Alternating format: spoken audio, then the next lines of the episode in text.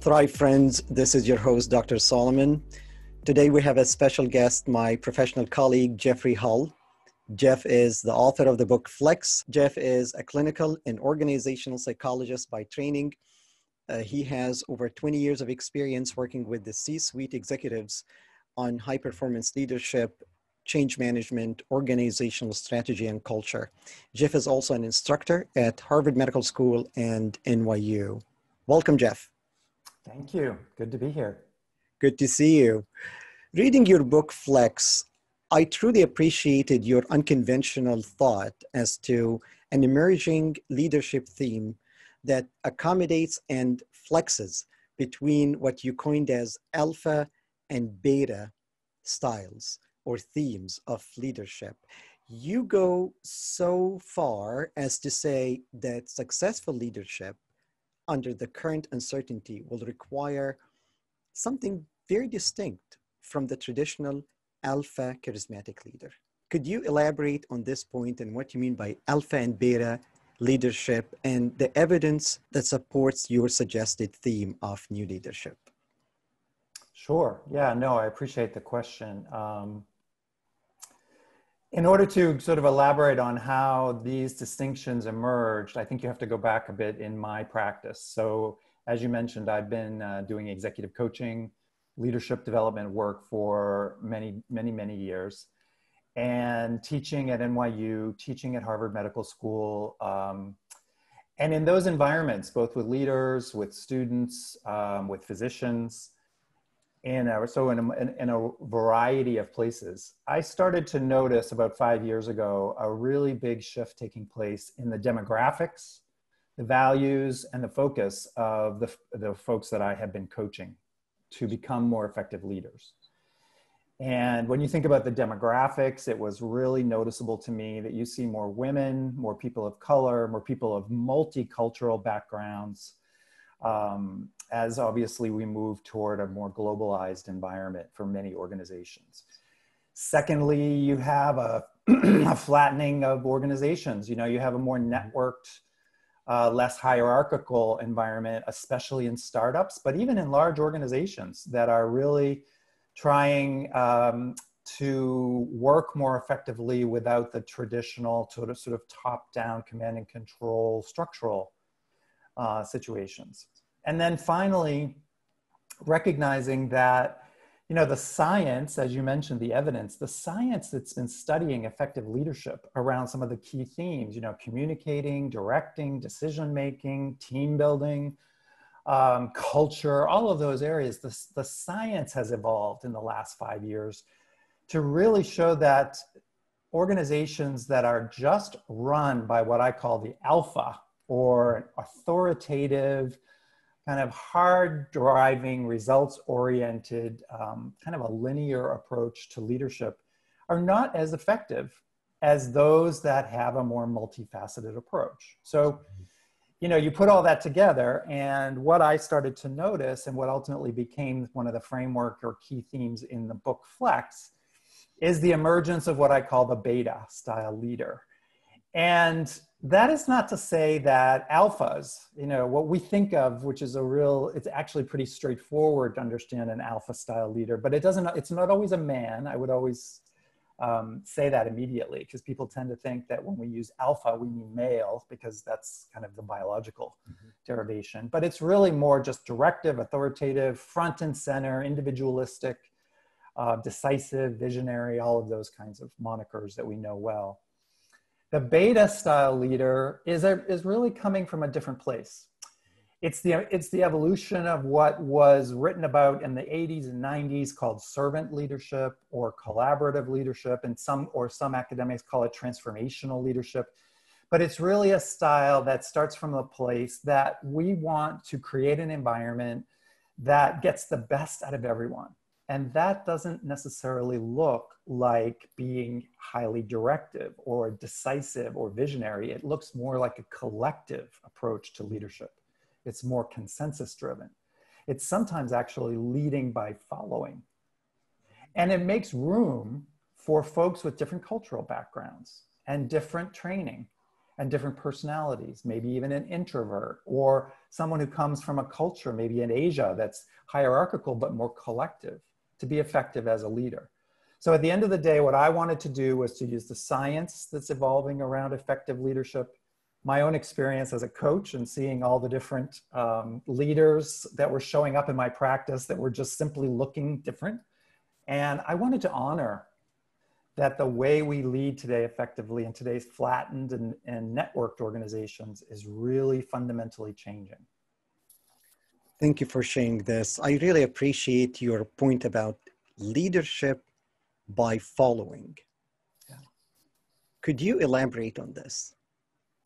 Well, it's a, it's a really interesting dynamic and it points to what I consider to be the, I mean, in a sense, the crux of the matter around organizational effectiveness, which is that when you lead, you step out front and you create a path of communication that's individual, like my decisions, my vision, my um, coordination of the team. And at the end of the day, what, what happens is that you lose, if you do that exclusively, you lose the benefit of some of the incredible talent and creativity and input from people that are not necessarily um, r- running from the top of the pack or from the front of the pack. So when I say lead and follow, it's almost that's what I, I get into the book around leadership agility Mm-hmm. It's not an either or proposition. There's still a place for a very strong, decisive leader at times. But if you really want to create an environment where your, your value and your commitment and your passion as a leader is to get the best out of everyone, then there are times when it makes sense to step back and actually be a listener, be a collaborator, be curious, and encourage, empower, and then coach. Ultimately, we see a lot these days around leader as coach. You know, coach those other folks in your organization to step up and have a voice. And this plays out in so many powerful ways when it comes to multiculturalism, when it comes to um, anti racisms, where people have felt oppressed and not had a voice. So, a leader as follower is someone who has that awareness that it may be appropriate, it may even be more effective to follow, to encourage, and to empower others so that you get the best out of everyone. So, what I hear you saying is leaders could be both alpha and beta, and they have to uh, choose which position they would be in depending on the situation and depending on the circumstances. Is that correct? Yeah, and it's a really important distinction. For example, there's an assessment in my book that I use many, many times in setting up the, the program around what I call post heroic leadership, which is this movement beyond the alpha style. And just a quick anecdote you know, I did this program for a group of physicians in Toronto. Uh, at Sunnybrook. So I was working with a group of about 15 doctors that were leaders. They were like chairs of different departments and I had a dinner program with them, and um, I had them do this post heroic assessment, which basically gives them an opportunity to reflect on whether they're an alpha or a beta style leader in different dimensions decision making, communication style, collaboration, authenticity, emotional agility, those kinds of key dimensions to be an effective leader. And over dinner, one of the leaders said to me, Oh, well, this was such an easy assessment, Jeff, because I just checked myself in the middle all the way along. I'm just kind of in the middle, in between alpha and beta. And what was great about it is that I knew there would be some folks that always do that, right? You know, they're they don't want to have to choose, so they're betwixt and between. Well, his colleagues that were sitting around the table all looked at me and rolled their eyes, like he's not in the middle. He's never in the middle. And so we all had a good laugh about that. And he was, you know, willing to take the feedback that it's not about being in the middle, to your point at the end of the day, what we want to do is develop agility to be, have that awareness that there are times when being alpha is really crucial. Like at the beginning of this pandemic, when, when leaders that I worked with had to make decisions about protocols and how to work at home effectively and how are we going to continue working together in a virtual environment, some of those things had to be decisive. But then three months later, when the pandemic was starting to get very long and people are starting to get tired and anxious and frustrated, you know, the same leaders came to me and said, you know, my, my sort of directive style is not working anymore. Half my team didn't show up on the Zoom call. What can I do, Jeff? And that's when we would get into a conversation about them shifting gears, develop the agility to be more inclusive, more collaborative, ask questions, ask someone else to step up and lead, go around the room, you know, be more inclusive, be more collaborative, which is a different way of leading for a lot of the traditional alphas. So your point is right on. It's not about being both. It's about being able to move as the context requires in one direction or the other.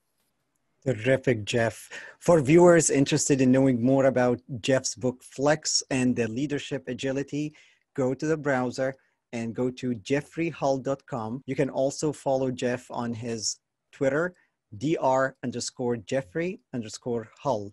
And why not follow me as well at dr Solomon MD, both in Instagram and Twitter.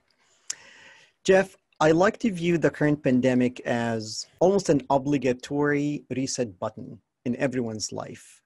In, in a sense, it's a hidden opportunity, not only for established leaders that your book caters towards, but also for everyone because everyone is a leader in some capacity. How could we flex and thrive during this time of uncertainty using the leadership theme that you advocate for in your book? Oh, I love that question because I think you're absolutely right that this, if there's a silver lining in having such a disruption in our crazy world, um, it's to have an opportunity to step back and ask ourselves very deep questions. You know how, what is the value what are what are our values as leaders? What are we trying to accomplish with our organizations? And you know when i wrote this book i was actually as committed to bringing in the next generation of leaders as in the, in the book and there are many examples throughout the book of people of color of women of people of different cultures and also millennials. So, you know, I really did not want to do one of those, hey, I'm the famous white male CEO kind of books. Let me tell you how it goes. I didn't want to write one of those books. So, this time that we live in is a crucial opportunity, I think, for us to step back and reflect on what it means to be a leader. And in the, in the, context of my book, there are really three, although there are multiple dimensions, as I mentioned, to being an effective leader in an alpha beta kind of do- domain or dimension. There are really three areas that are crucial, I think, in today's context that we all need to have sort of front and center. The first is that we need to be cerebral and intellectual and open to the science. So, you know, I think there are three domains intellectual, emotional, and somatic. And we all tend to have an affinity for one of those three. We tend to lean, and there's an assessment in, a, in my book where you can discover which one of those three you tend to lean towards. But they're all equally valid. But I, what my point here is, I think for in general, we think of leadership as a cerebral or a rational activity, decision making, communicating but the emotional and the somatic components are really crucial. So during a pandemic, for example, where people are struggling with how do I work at home and how do I do Zoom calls and how do I teach my kids when they're here with me and life balance gets disrupted and that's where things like emotional agility are really crucial. And then the somatic component, which is the physical presence, the energy, the physical energy. How do you take care of yourself? What, how do you develop resilience? practices to get through this difficult time becomes really, really crucial. And it's kind of ironic because I'm coaching clients that uh, probably don't think very much about the somatic aspects of leadership when they're sitting in their office behind their desk or in the boardroom. Mm-hmm. But in today's environment, when we're all on Zoom, it's paradoxical because even though we're distant, we're not in the same room with each other, social cohesion and social connection is a physical experience. It's actually the nonverbals, it's the eye contact, it's the presence. It's so much more noticeable, actually, when we're not even physically together. Mm-hmm. So leaders have to really pay together, pay attention to the somatic aspects and the emotional aspects of leadership. It's not just about making great decisions or having a wonderful vision. You have to bring people together and create a sense of trust You know, my colleague Amy Edmondson writes about psychological safety and the research that underpins that is really powerful. Well, how do you create psychological safety? Human beings, as I note in my book, they get a sense of whether they trust each other in microseconds. Mm-hmm. It happens in your eyes. It happens in your face. It happens in your hands. And so when we're on, when we're on Zoom, it's both more difficult, but it's actually easier if you're very intentional to create a sense of safety, to create a sense of connection. So, to your question about this disrupted time in the pandemic, these elements of effective leadership, being emotionally vulnerable, being emotionally uh, accessible, paying attention to how your team feels, asking very specific questions. What's going well? What's not going well? How can we support each other? How do we create a sense of cohesion together as a team? So those are the kinds of things that were always important, even in the office, when things were going along so-called normally. But now they're crucial because it's really a, a difficult time for a lot of us. And you know there within the next few months there are probably going to be very few people who haven't at least been connected or touched by someone who may have even had the virus or someone who passed away. This is a very difficult time. So as a leader these become really important elements to be effective and on this note you talked about creating psychological safety and being emotionally vulnerable and emotionally in touch with the team could you share one or two thoughts how leaders could do this? How they can create something where employees would not just say everything is okay, but in reality it is not, especially when they are at a distance and they do not want to lose their jobs in a time where everyone feels uncertain. Yeah, it's a really important question. And the, the good news is that the answer to what you're pointing to is actually not very complicated. The research has shown, the neuroscience research, that the human brain responds really well to positive feedback and to being heard. You know, people pay attention to whether or not they feel safe, whether they feel a sense of certainty, whether they feel a sense of autonomy and a sense of relatedness and a sense of competence. And this is something that be, can be created very, very easily. But I think that leaders who are very well intentioned make one big mistake when it comes to these kinds of things far too often. And that is what you just pointed to, which is they are too generic. They're too generalized. So, how is everyone feeling today? Mm-hmm. How are you doing? Mm-hmm. That's not going to work. Mm-hmm. The key is to be very specific. It's very interesting because as a coach, we are trained, and leaders that are training to be coaches, to use open ended questions. How are you? What are your goals? Mm-hmm. Where do you want to go with your life? You know, tell me more. So that's absolutely valid when you're in a coaching dynamic. But to your point, when you want to create a sense of safety, when you want people to feel calm and a sense of trust and a feel of a sense of possibility in a difficult moment, that doesn't work. You need to be very specific. And I'll give you an example. You need to say to your team, I'd like to go around the room at the beginning of each of our team meetings and have each person share one very specific thing that's happening in their life that's particularly difficult. What is one challenge you're faced with right now? Mm-hmm.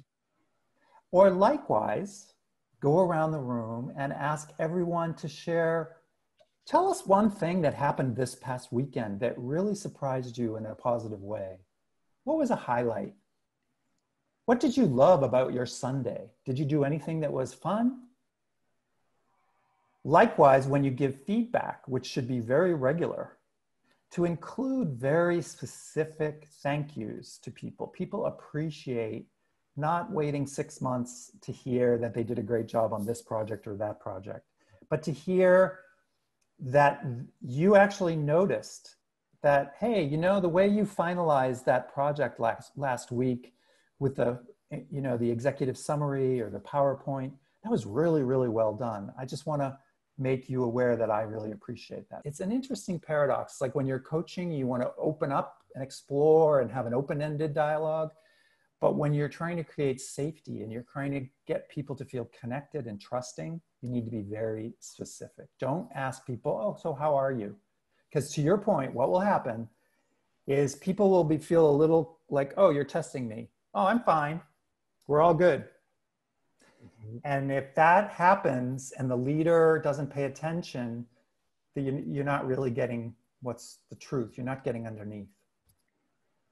I really appreciate this point. It's about the specificity of the question, although it sounds paradoxical to the coaching and even psychology principles. Right. It's the specificity that will get people to really open up. And the irony is that my clients who test this out always come back to me and say, that was so powerful, Jeff. What I realize is the very specific issues that people are grappling with you know, I have a very ill grandparent, or I have difficulty with my mm-hmm. children, or I'm trying to keep the dogs from jumping in front of my screen on my Zoom calls, or I just don't have time to do my mindfulness practices, or my yoga practice was so great, yes, so hard yesterday that I couldn't move, my back was killing me. It's all common themes. We feel that we're unique. We have these very specific challenges, and yet when they're shared, all of a sudden we realize that there's this common humanity. I'll yes. give you another real quick example that works so well, which mm-hmm. is when you have a multicultural or a multi geographically based team, mm-hmm. go around the room and ask folks to share what they eat. Mm-hmm. What did you have for dinner last night? What did you cook? And two things happen. One, you learn about all these incredible varieties. You know, people from India don't eat the same thing from as people from Korea or France or New York. And then you also learn that there's incredible commonalities, right? People from New York will share that their favorite food to have delivered is Thai food. And then, you know, and so it can, it can actually be levity, it can be lightning, um, and it just creates a sense of cohesion. And at the end of the day, we used to do it at the water cooler, right? And now we just have to be intentional about it. Yes, given that, yeah, we don't have this option of uh, the water fountain side chat anymore, so we have right. to create it virtually.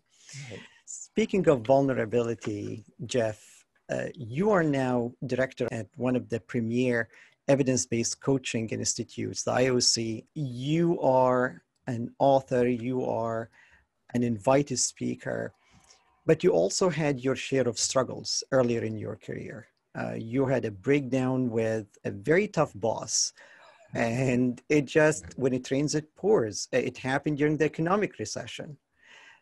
And you managed to emerge from this setback. Could you share with us your journey? And i'm sure it will resonate with many who are going through tough time now and they would like to rebound back during this pandemic no i appreciate that. I think um, uh, any of us that have had some level of success in the world can look back on the crucible moments when you know there are turning points where you have to go through sort of the difficult um, painful sometimes what feels like failure experiences in order to come to on out on the other side with a great deal more wisdom humility and also to recognize what you need to learn um, and I, I think for me earlier in my career, I was very fortunate, even early in the, my career, to work for a very large consulting firm as a director of HR.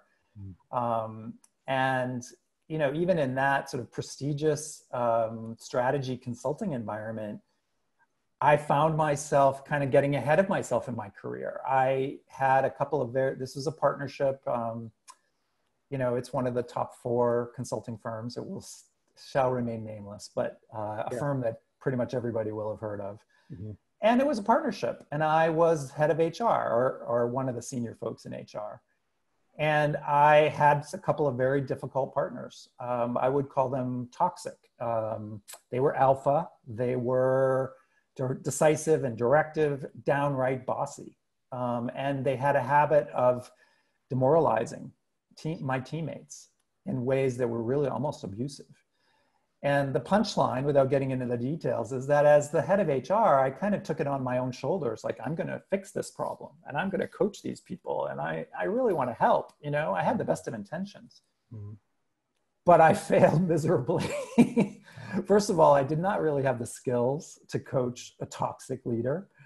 Um, no, second of all, I think I was kind of full of myself that in my early 30s, I was going to coach a 50 year old uh, head of a division, you know, in, at, in, in a big New York firm.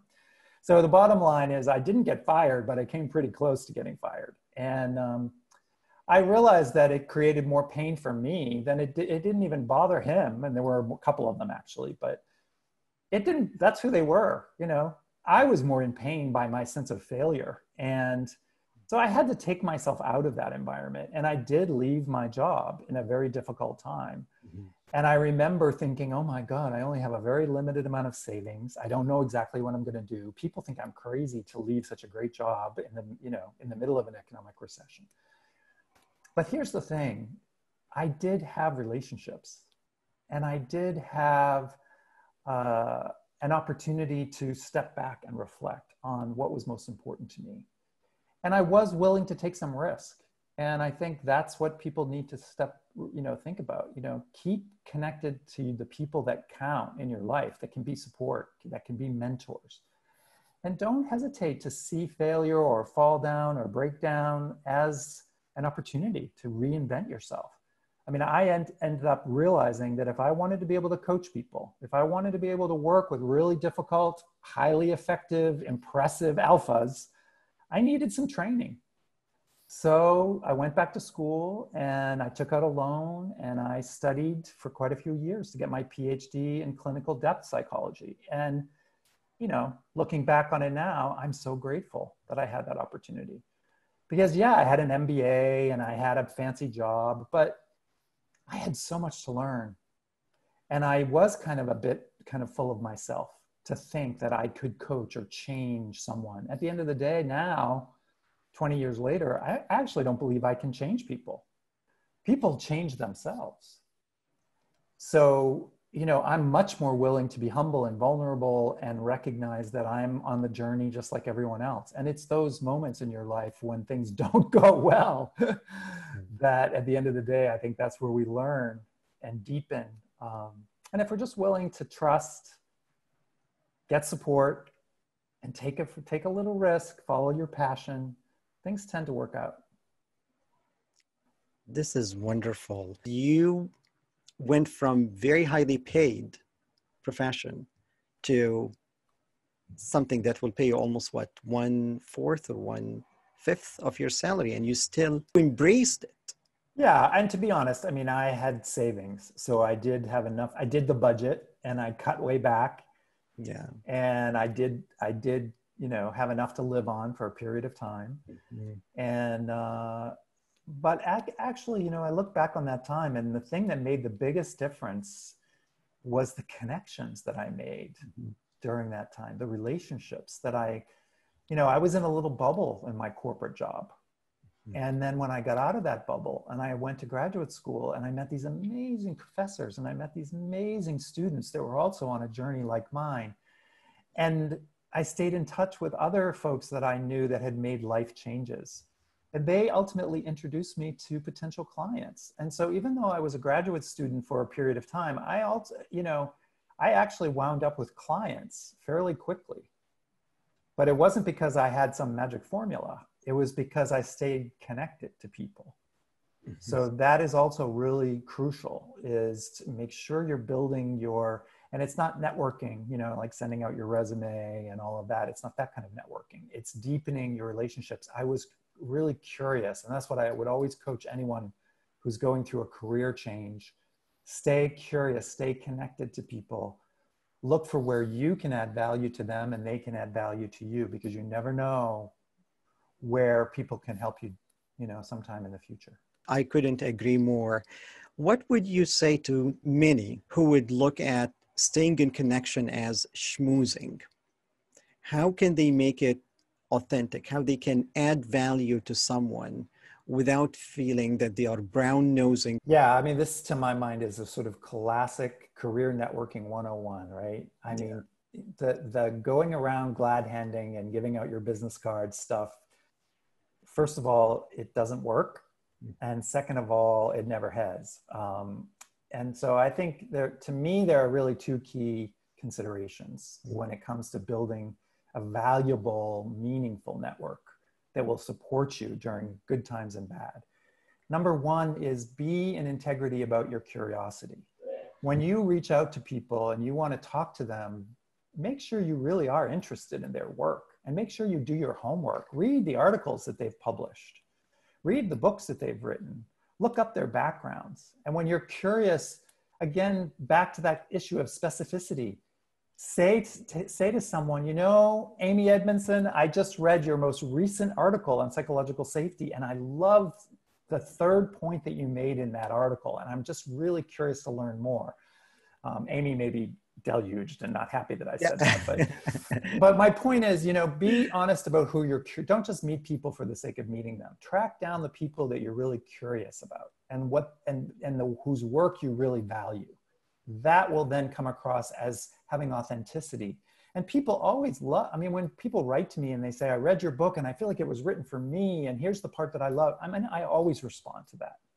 Hmm. So that's number one. And then number two is the key to successful relationship building is reciprocity. Look for you where you can give back, where you can help. And even if you're a 22 year old college student, you can give back to others. I mean, I'm learning from young people every single day. So it has nothing to do with the amount of years you have or the amount of experience you have or your background. I mean, you know, just look for the opportunity where you can help someone else and they may be 25 years more your senior. But, you know, maybe you really love someone's work, but they're really terrible at social media. You could reach out and say to them, you know what, I'd love to help you upgrade your social media. you know so so there's a lot of ways to think about adding value to someone else so those are my two key themes i think so in summary the best way to keep in touch and expand your network authentically would be specificity and reciprocity yeah and i would add with specificity your true curiosity true curiosity yes yeah. yes yeah. what you're really interested in not just meeting yes. people for the sake of meeting people before we end jeff anything you would like to share that you have not discussed in other interviews so far? Um, I, I, I think what's percolating for me that uh, is just pointing to the future. Um, mm-hmm. And I, and what I mean by that is that, you know, I hate to say this, but I actually, because I would love to encourage folks to get my book and to read uh, um, Flex and to think about this um, spectrum of alpha, beta leadership. And I really want to honor, if you think of yourself as a reluctant leader, read this book because it's going to really help you. But I would also say that I'm the first one to admit that I think my book is actually outdated. This is really scary when you think about it. It used to be that when you wrote a book that's well researched and it's sort of trying to be uh, up to date in the space of leadership, that it should last a few years, right? It should last yeah. maybe five years, 10 years. Well, here we are a year, I'm coming up on a year later, and I think my book is outdated. And but what I mean by that is I think that even spectrums like alpha, beta, kind of like left brain, right brain, right wing, left wing, you know, in politics, all of these sort of bifurcated ways of seeing the world are really no longer serving us. And I do write about this briefly in the book. Um, but I think I'm really pushing the envelope now. Um, the next thing I want to write about is, is going to be called meta leadership. And I want to introduce this term, and I'm probably not the first one introducing it, but we all need to start to think about transcending these binaries, moving into beyond an either or world.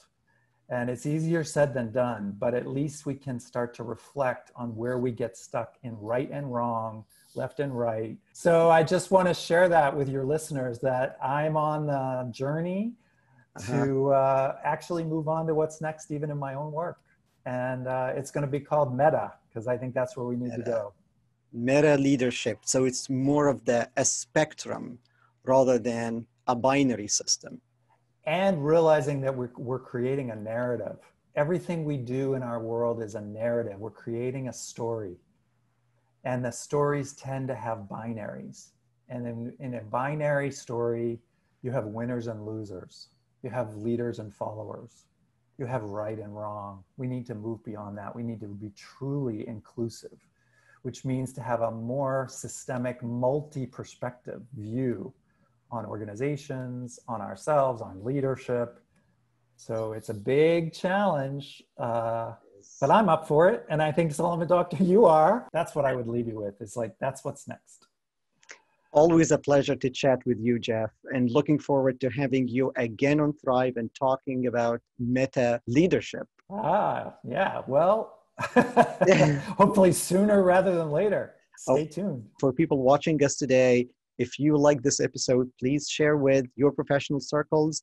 And if you're interested in knowing more about Jeff, please visit his website at jeffreyhull.com.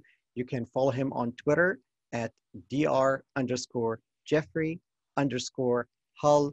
And you can follow me on my Instagram and Twitter at Dr. Solomon MD. Until we meet next time, keep safe, keep motivated, keep resilient. Thank you. And keep tuned for my next episode of Thrive. Thank you.